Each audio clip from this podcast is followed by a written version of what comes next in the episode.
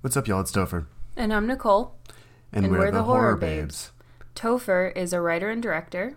Nicole's an actor. We're both based in New York City. We love all things horror and we want to share it with you. Every Friday, we'll bring you something a little bit different from the horror genre.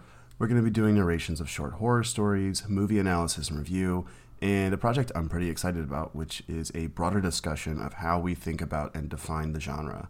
Uh, Nicole thinks that's called Horror or nah. and has yet to realize just how wrong she is about that.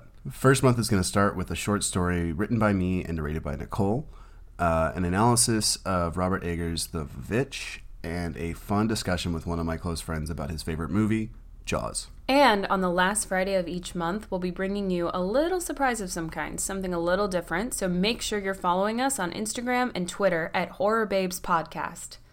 Bye, Bye, babes. babes.